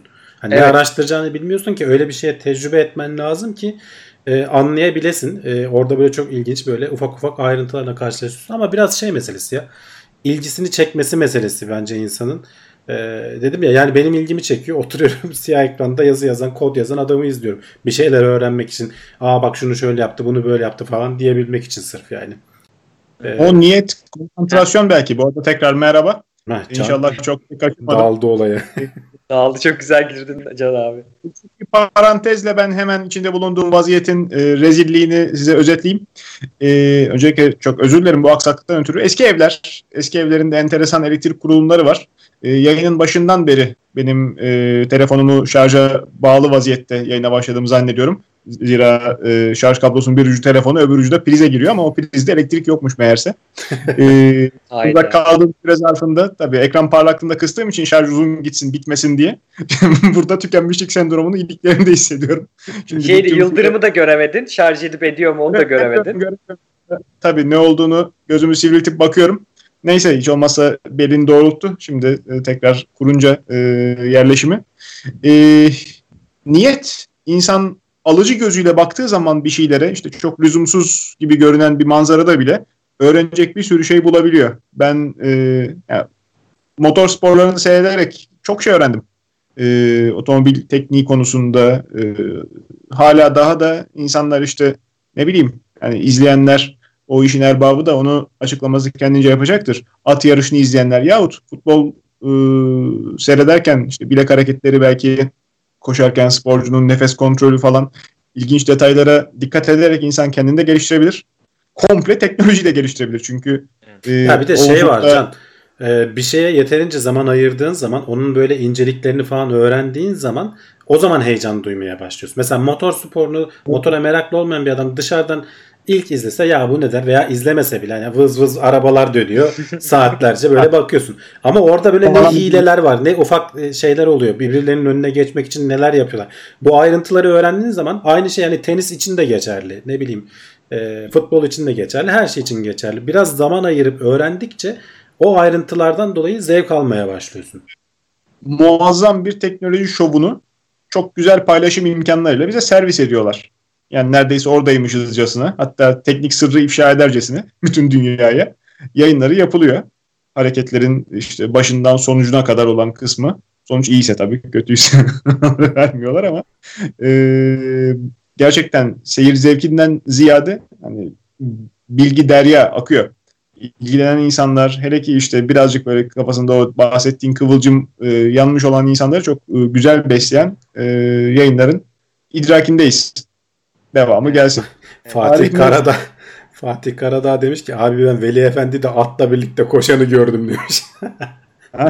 O da ayrı bir tutku tabii. Her şeyin tutkusuyla bağlı. Ya bu tutkuyla yani geeklik diyoruz ya geek hani şey görülüyor bir inek diye çevriliyor ne bileyim işte sadece böyle çizgi romanlara işte Marvel'e Lord of the Rings'e falan öyle zannediliyor ama geek demek hani bir şeye tutkuyla bağlı olmak demek ve bağlı olmanın dışında bilmek demek aslında. Hani biz o anlamda ya da işte Umut Hoca tamam astrofizikçi ama ya da astronom ama aynı zamanda da SpaceX geeki belki yani o roket şeylerini biliyor, detaylarını biliyor. Örnek veriyorum. Çünkü roket bilimi başka, astronomi başka aslında. Biz onu bir çıtıya koyuyoruz ama hani onu biliyor uzay işte. Can abi uzay işi. Mesela Can abi araba geeki yani otomobil geeki. Hani hem acayip bilgili hem tutkulu baktığın zaman bunlara işte benim havacılık geeki olmam gibi mesela. Hani bunlar birazcık tutkuyla alakalı. Peki Can abi, senin bu şarj olmayan pillerini lityum iyon değil sodyum iyon yapsak ne olur diyerek habere girmek istiyorum. Ben haberi söyleyeyim, senin yorumunu alacağım sadece.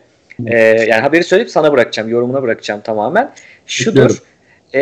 Şimdi lityum iyon, bir kullanılan lityum iyonları kullanıyor pillerde, fakat bu artık elde etmesi pahalı bir element olmuş. Bunun için alternatifler aranıyor. İşte florit iyon pilleri vardı, konuşmuştuk biz bunu birkaç ay evvel. Şimdi sodyum iyon pilleri konusunda vardı, bunlar çalışıyordu fakat istediğimiz gibi çalışmıyormuş. Çünkü bir kimyasal reaksiyonun ötürü sodyum pilinin özellikle verimi düşüyormuş. Şimdi bunu çözmekle ilgili çok önemli bir adım atmışlar ve %80'e çıkarmışlar. Yani 1000 cycle'dan, 1000 döngü, şarj dolum boşaltım döngüsünden sonra %80'inin kapasitesini korur hale gelmiş. Ve bu da önemli bir alternatif olma durumunda, çünkü daha uzun süre daha yoğunluklu elektrik enerjisi tutabiliyor içinde. Birincisi bu. İkincisi de sodyum, lityuma göre daha rahat bulunan bir madde. Alternatif olabilir hani gelecekteki üretim için demişler. Sen ne dersin? Hamdi abiden ben pas için teşekkür ederim. Yalnız beni de çok yalnız bırakmayın burada. Bırakmayız canım, tabii ki. Yok yok. Hamdi abiden ben rica etsem bana daha doğrusu benim için ekrana şak diye bir periyodik cetvel yapıştırabilir mi? Zor mu olur? Bulalım. Yönetmenimizden rica edelim. Aha, evet. Tamam, öyle olur. Dursun, ben de ortaokul değil tabii, lisede sayısal okuyan arkadaşların gözlerinde tomurcuk tomurcuk yaşlarla beraber bir A grubu elementleri iade edeyim. Hidrojenin altına dizilmiş olan bir grup agresif metal. Bunların yukarıdan aşağı doğru periyodik cetvel sıralamasında indikçe reaktiflikleri artıyor. Evet, atom şu anda yaptım, ekrana verdim. Evet, orada şimdi bir A grubuna odaklanırsak arkadaşlar hep beraber Haydarpaşa Lisesi'nin nankör kimyacısı Rabia'nın cesedini fırlattı diye yukarıdan aşağı bu hikmetsiz sözleri bir kere daha hatırlayabiliriz. İşte sezyum, fransiyum o grubun en artık elle tutulmaz elementleri. Lityum bunların içinde aslında en kibar, en efendime söyleyeyim az reaktif olanı. Bununla yapılan piller dahi haldır haldır yanıyorlar. Çünkü lityumun oksidasyon reaksiyonu son derece.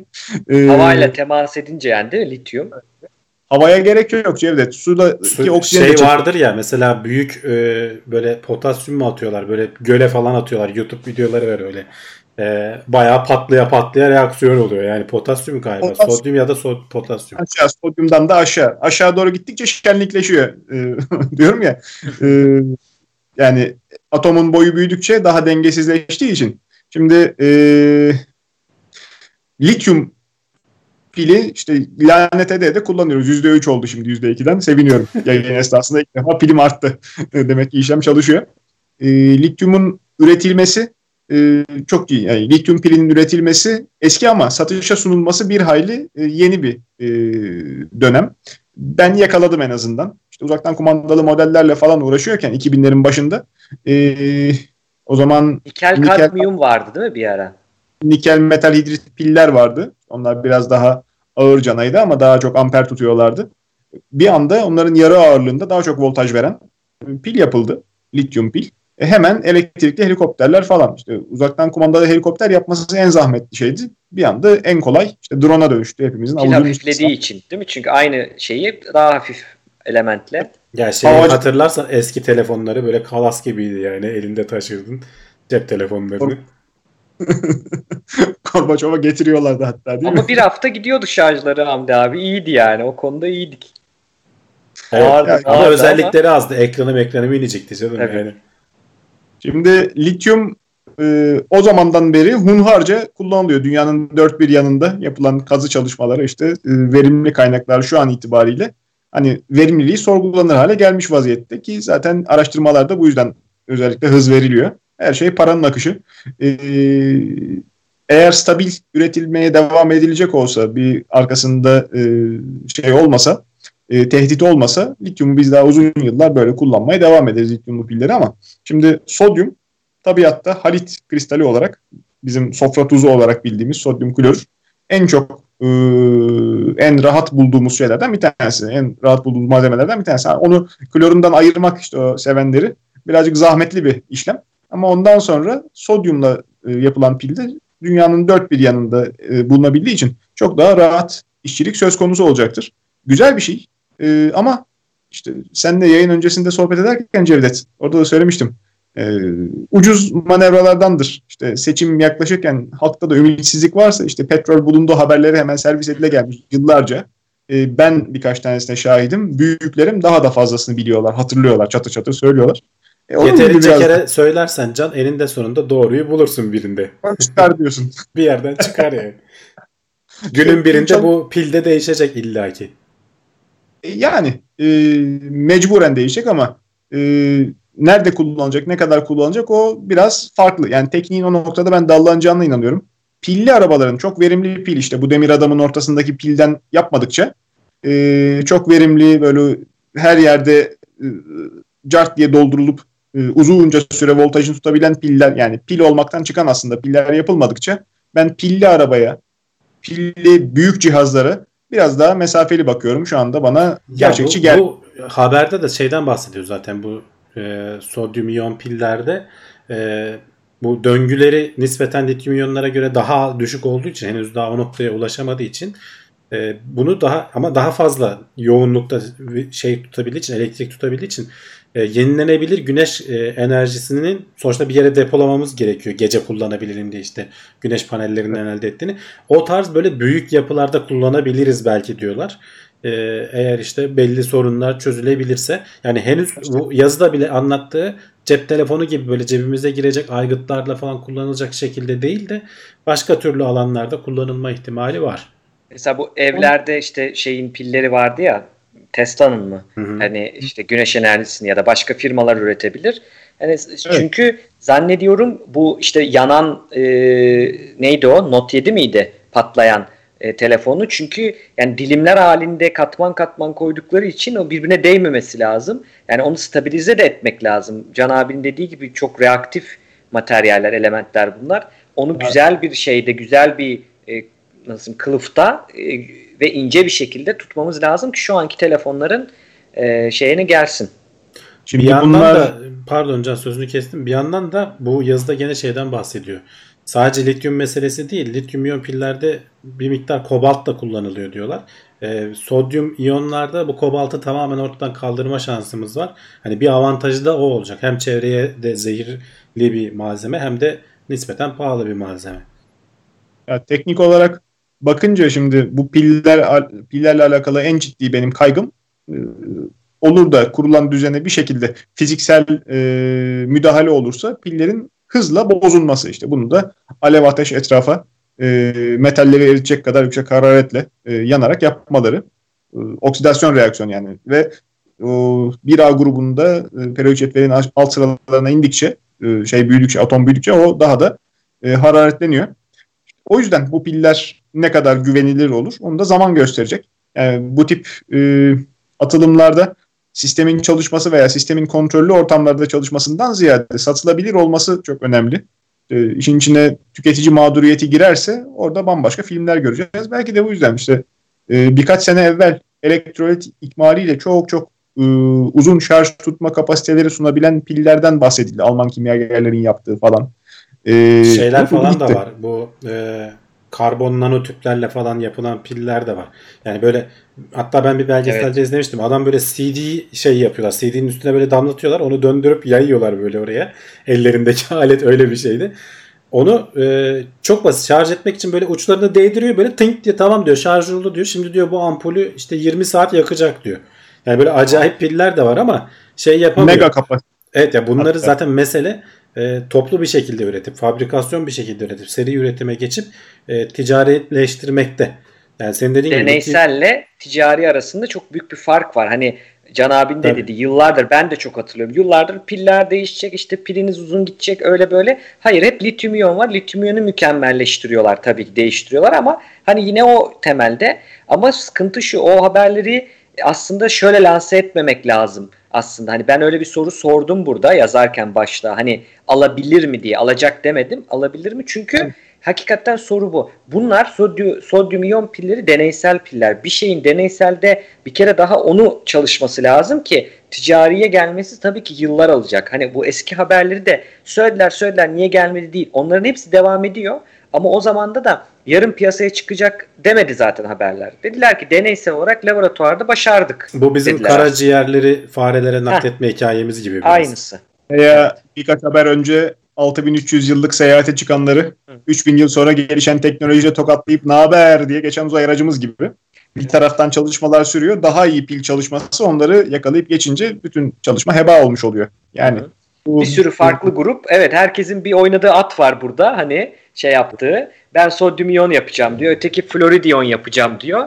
Dediğin gibi birisi atı alıp Üsküdar'ı geçecek orada. Haklısın. Matematikçilerin aslında çok ilgisini çekmesini umduğum bir alan ki zaten önümüzdeki günlerde de arkadaşlar birçoğu bizim takipçilerimizin kitle genç. Üniversitede tercih yapacaklar da vardır aralarında. Hayatlarının geri kalanına yön verecekler. Olur da işte benzer şey düşünürlerse, ihtimal varsa yani belki o tarafa doğru da kayabilirler. Gerçekten de ihtimal hesapları, istatistik hiç ummadıkları kadar teknik branşlarda karşılarına ellerini kuvvetlendirecek geleceğin mesleği olarak gelebilir. Çünkü az evvel de dedin ya Cevdet, lityum pillerin mükemmelleştirilmesi. Orada bir küçük nüans var. Lityum pillerin değil, lityum bataryaların mükemmelleştirilmesi. Evet, değil mi? Yok, estağfurullah. Galata meşhur, çok sık tekrarlanan hadise olduğu için pil batarya iki farklı şey aslında. Çünkü lityumun kimyasına içindeki tek tek o hücrelerin diyelim Türkçe'ye kötü çevirip tek tek pil birimlerinin kimyasına hiç müdahale etmeden onları büyük bir batarya yaparak yüksek voltaj elde ediliyor ya. O bataryanın dizilimini, ısı transferi ve işte akımın içeride ne kadar verimli dağılacağına dair farklı stratejiler geliştirerek bugün işte bu konuda tecrübesi olan Tesla mesela çok iyi piller yapıyor. Hakikaten de bu konudaki Ar-Ge'nin karşılığı şu anda piyasadaki en iyi batarya, lityum batarya Tesla'nın bataryaları. Hem yüksek amper sunuyorlar hem de baktığın zaman uzun ömürlü, sağlıklılar. Diğerlerinin işte eşitsizlik sebebi. 3'lü batarya veya 6'lı bataryada bile şarj aletiyle işte bilfiil uğraştığım için onu çok rahat söyleyebilirim. Pili zip diye doldurmak, işte 5 amperlik pili yeterince kuvvetli şarj aletiyle yaklaşık 20 dakika falan sürüyor. 20 dakikadan sonra 1,5 saat o tek tek bataryanın içindeki pillerin dengelenmesine harcanıyor. Yani 3.7 volttan 4.2 volta hepsi birden çıkmıyor. Bir tanesi önce çıkıyor 4.2. O beklerken ondan aldığı voltajı diğerine desteklemesi lazım. Aksi takdirde hücrelerden bir tanesi 4.25'i geçer, yanar veya infilak eder. Hoş olmayan şeyler olur. Diğeri tam şarj olmaz falan. Ya orada bayağı algoritma dönüyor yani. Tesla'nın falan sistemleri de senin dediğin gibi avantaj. Orada bayağı yazılım işleri dönüyor yani. Evet. 3'lü 6'lı bataryadan bahsediyorum. Evet. 600'lü 500'lü batarya işin içine girdiği zaman bambaşka bir oyun. O yüzden bu alanda yapılacak çok geliştirme var. Çözecek çok bulmaca var. Yani pil kimyası çok önemli bir adım, doğru. Ama pil başlı başına karmaşık, komplike, daha da mükemmelleştirilmeye açık bir alan. Pilin bu kadar komplike bir alan olarak kalıyor olması hayatımızda benim için bir soru işareti. Yani ne olursa olsun kimyası, yani pile güvenilmesi yerine elektriği daha hızlı üreten farklı bir yöntem. Belki reaktör değil ama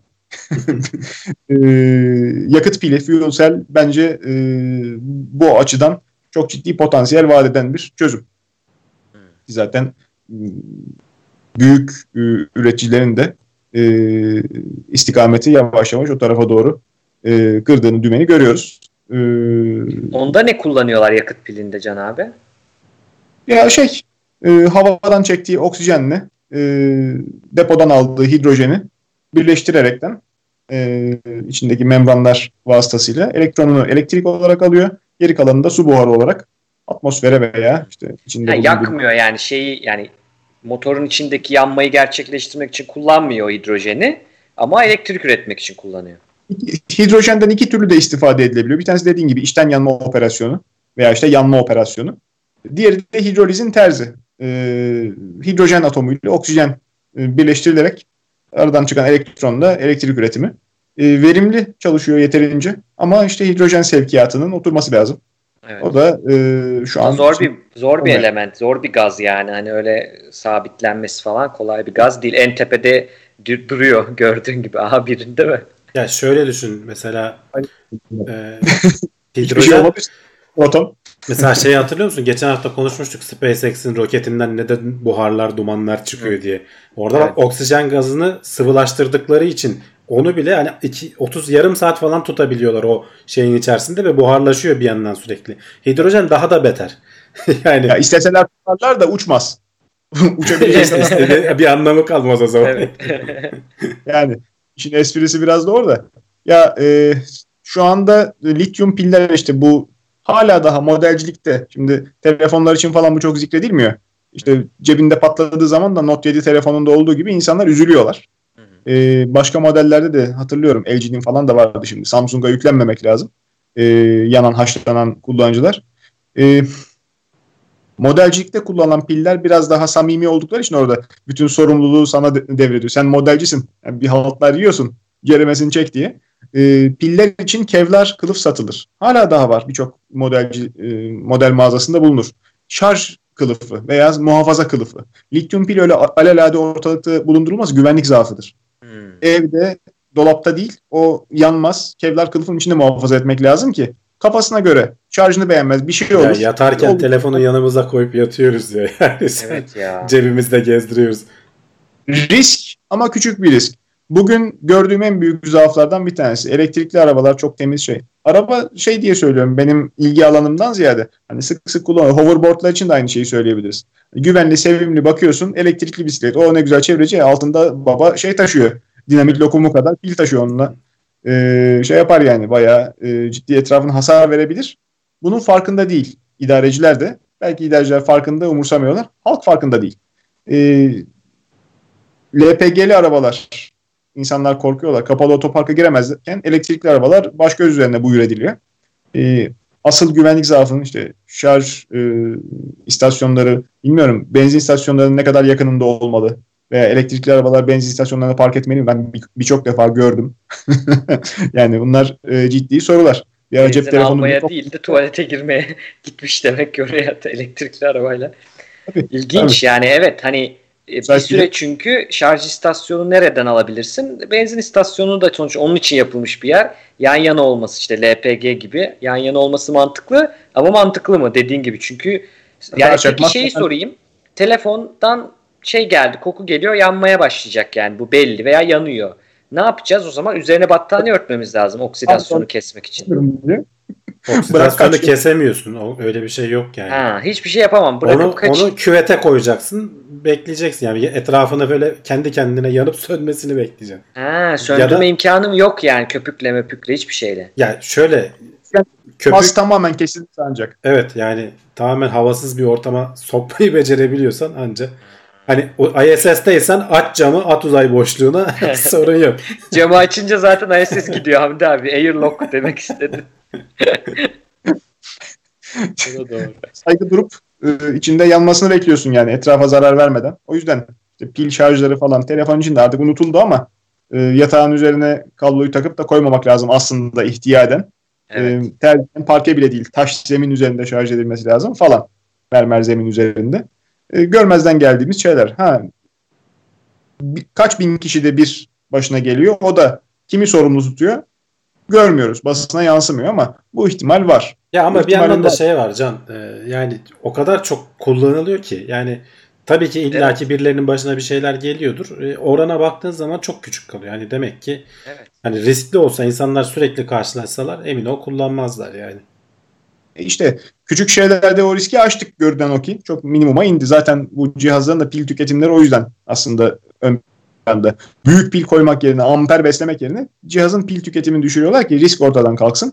Ama taşıt dünyasında durum böyle değil. Ve riskler de biraz sıkıntılı. Bilmiyorum ben yokken bahsettiniz mi yoksa o arayı açıldı ama. Yok seni bekledik sıradaki haber içine. Evet. Eyvallah.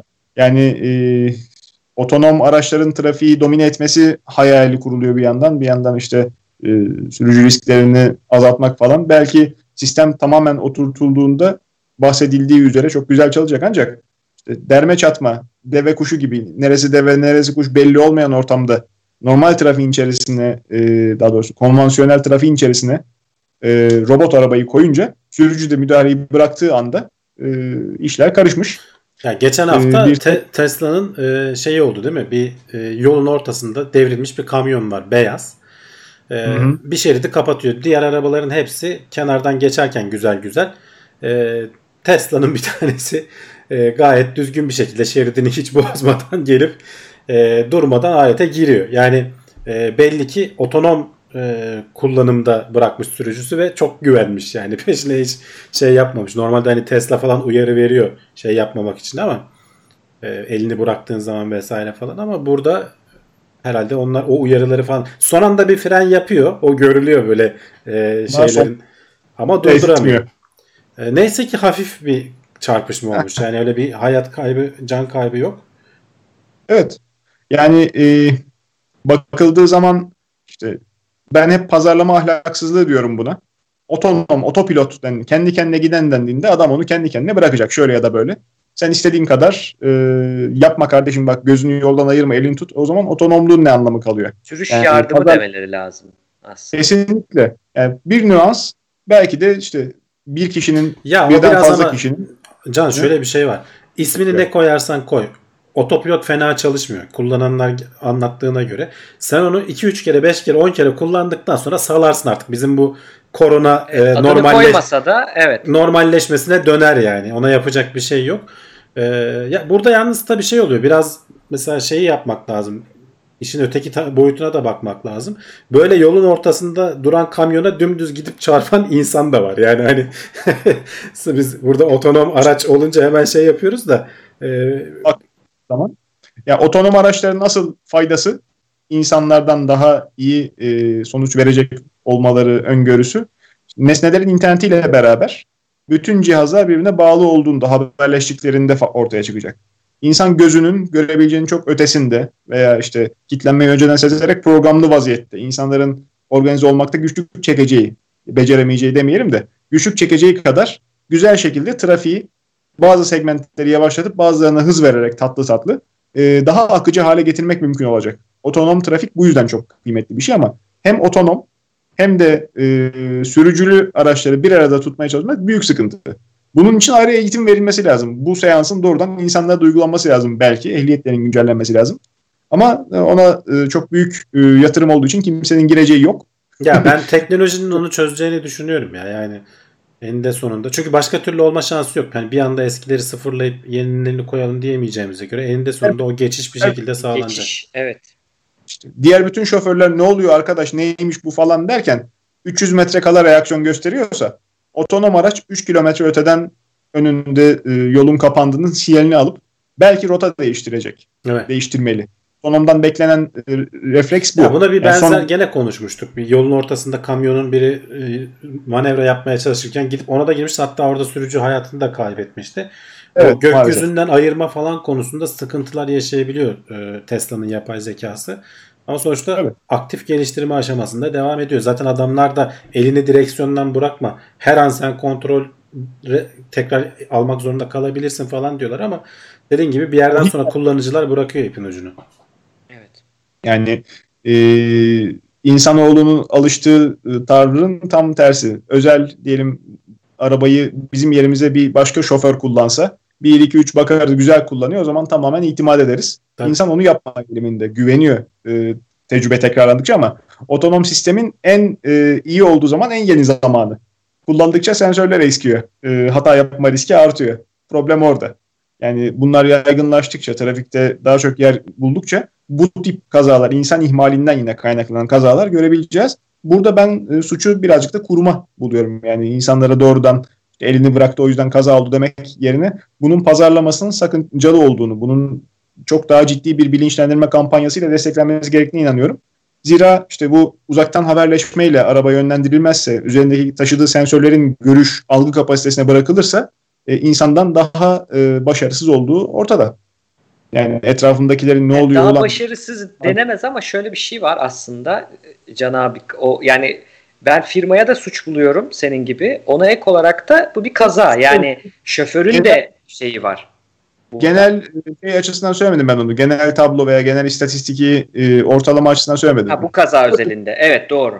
Bu yolda o esnada kadraja giren onlarca insan şoför var. Bir tek otonom çarpıyor. Yani ondan bahsediyorum. Ama yani işte bak, onda da şöyle bir hata var Can. Yani benim de söylemeye çalıştığım o. Şimdi tek bu bir kaza özelinde bakınca evet böyle, ama sonuçta yani pek çok yolda araba geçerken kenarından gelip çarpan insan şoför de var. Yani bunun genel bir ortalamasına bakmak lazım. Hani böyle olaylarda ne kadar fazla şey oluyor. Aha. Ya veya değil, belki başka arabalarda böyle yan yatmış olaylarda bazı otonom araçlar da kenardan gitmeyi tercih etmiş olabilirler. Veya durup en azından kaza yapmayıp şoföre devretmiş falan olabilir. Hani öyle ihtimaller de var. Ayrıntılı bakmak lazım. Yani tek bir olay üzerinden değerlendirdiğiniz zaman yanlış olur. İstatistiğe bakmak lazım genel. Evet, evet. Yani burada şey de var. İleriki aşamada, yani bu dönüşüm sağlansaydı bu devrilen kamyon da belki hani şimdi ne yapılır? Bir üçgen vardır arabada, reflektör vardır. Onu gidersin bir 10 metre işte 10 adım uzağına koyarsın ki uzaktan gelen yavaşlasın. Adam da mesela orada gitmiş kenara, el işareti yapıyor. Hani yavaşlayın işte devrildi gibisine. Şimdi ileriki sistem olsa, dönüşüm gerçekleşmiş olsa belki o devrildiği anda hani uçaklar ELT dediğimiz hani bir acil durum sistemi etrafına bir sinyal yayacak. Zaten o otonom araç olanlar onu bilecek, yavaşlayacak. Hani sen uyusan da ne yaparsan ya, birincisi o. İkincisi belki şu da geliyor akla. Devrildiği anda işte ambulansı çağıracak, GPS'ini verecek. Aynı uçaklarda olduğu gibi sinyalini yayacak yani. Bu da olabilir. Belki ilk zamanlarında bunların bir şeye geçebilir, şey olabilir. Belli trafiğin sıkışık olduğu noktalarda kontrollü trafiğe geçilebilir.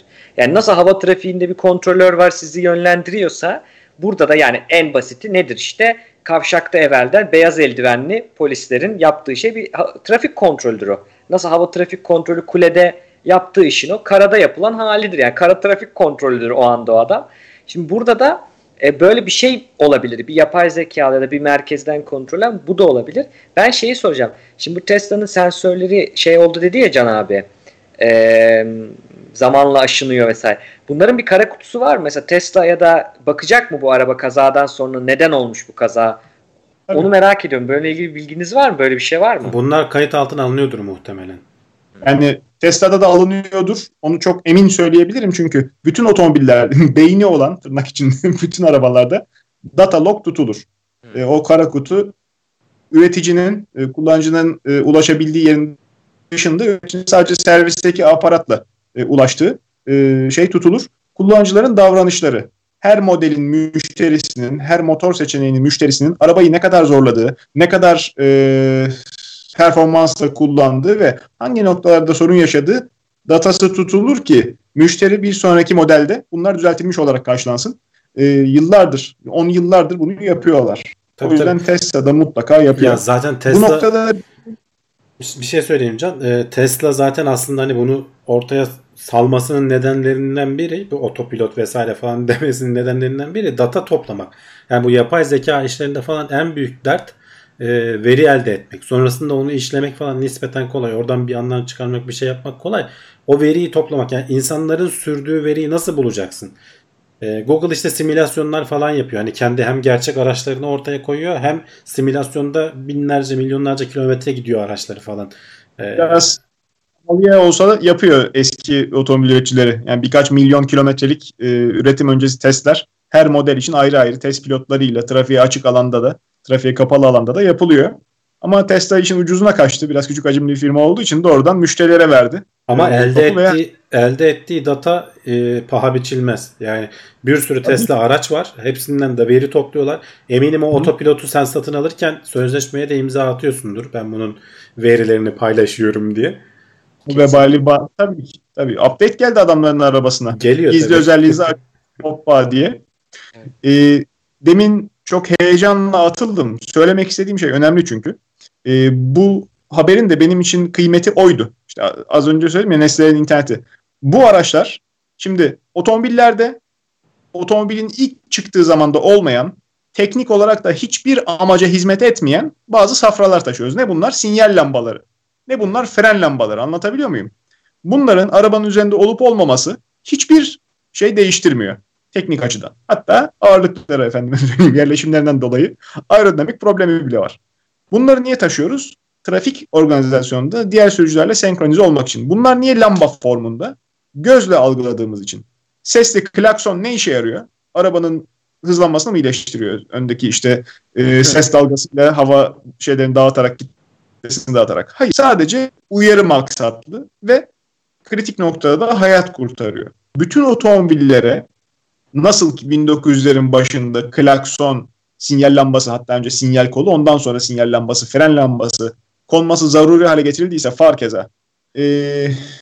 Otonom araçların da artık kendi gözlerinin olduğunu kabul edip bütün arabalara tıpkı işte bu Rusya'daydı tabii Rusya'da sigorta şirketleri zorunlu tuttu. Bütün akıllı TV'lerin içeriği oluştu kafelerde. Hep işte Rusya'dan kaza görüntüleri. Sanki sırf Rusya'da garip şeyler oluyormuş gibi. Hayır. Bütün trafiğe çıkan arabalar seyri sefer kamerası taşımak zorunda bırakıldıkları için görüntüler oradan geliyor.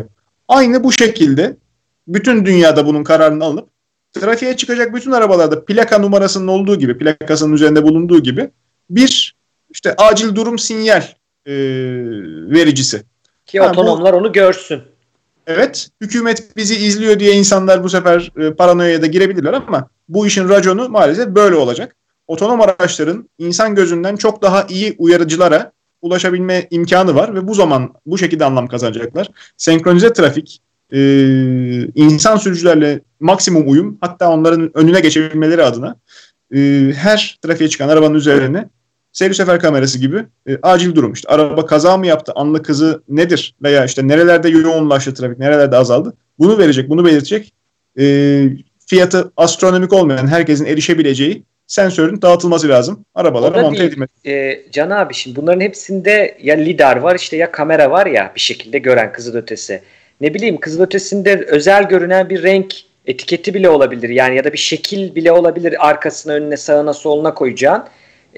Orada ona göre programlandığını, her araba modeline, bilmem nesine göre, hani Hamdi abi dedi ya, gökyüzüyle karıştırma olayı mesela, işte ne bileyim kızılötesinde değişik reflekte olan bir şey koyarsın belki de, çat diye onu görür uzaktan da, tabi bilmiyorum teknolojisini de. 1 kilometre Cevdet, ben olası bir kazayı 6-7 kilometre öncesinden uyarmaktan bahsediyorum. O zaman evet, daha doğru, evet, dediğin gibi. Zaten bunu Yandex'te falan yapıyoruz yani. Yandex kullandığın anda trafiğin verisi nereden oluşuyor yani, tıkalınmış değil miymiş, nereden alıyor onu? Gene telefondan alıyor. Hani bizi elbet birileri izleyecek yani. Hani bari trafiğin sağlıklı akması için izlesin yani. Yandex kararı sürücüye bırakıyor. Sürücünün kararı ne? Sürücünün inisiyatifine. En hızlı ben olayım. Dolayısıyla bak kardeş diyor, şuradan gidersen 2 dakika kazanacaksın. Hurra, herkes oradan gidiyor. O 2 dakikalık kazan 10 dakika kayba dönüşüyor. Düz yol daha hızlı akmaya başlıyor. Sistemin işleyişi birazcık bu noktada otonomun vicdanla devredilmeli ki insan madem aradan çıkartılıyor, bari bencillik de aradan çıksın. Birilerine evet, ister yani istemez. Orada biraz şey gelişmesi gerekecek Can.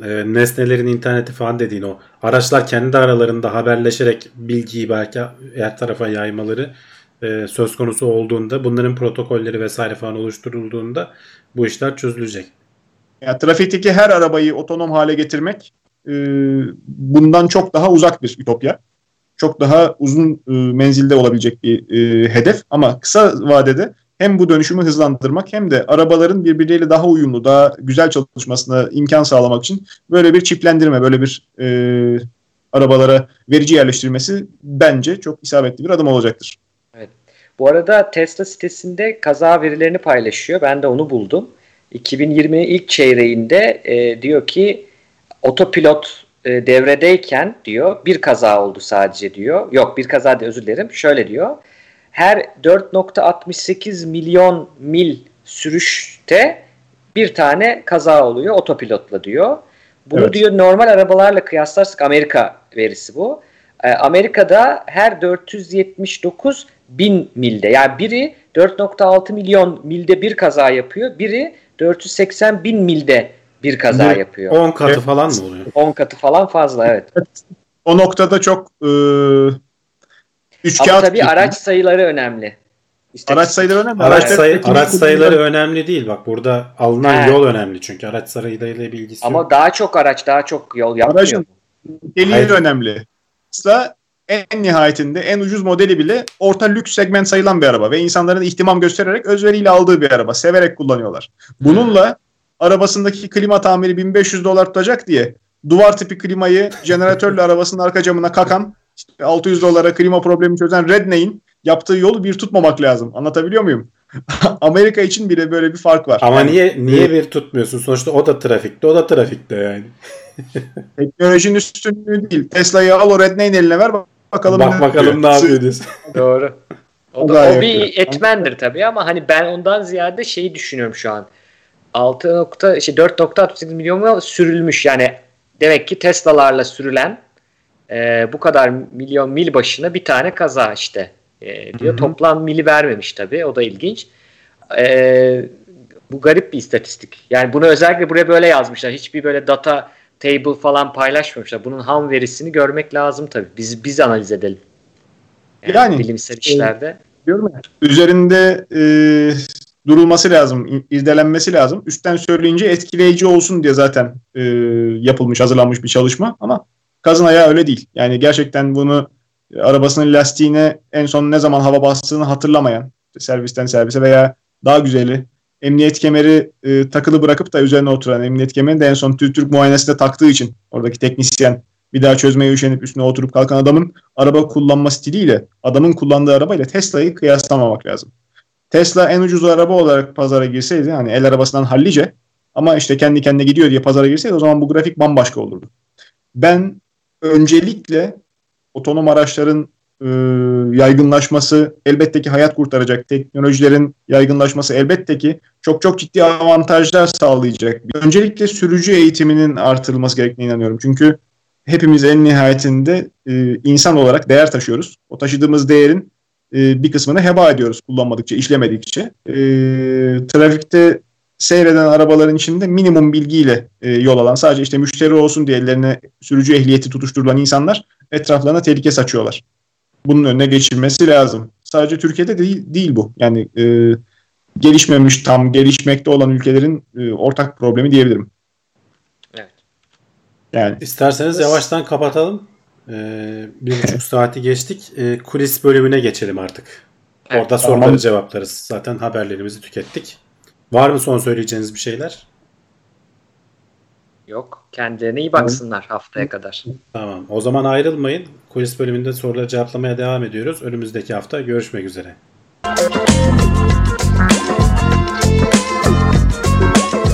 Tailwords teknoloji ve bilim notlarını sundu.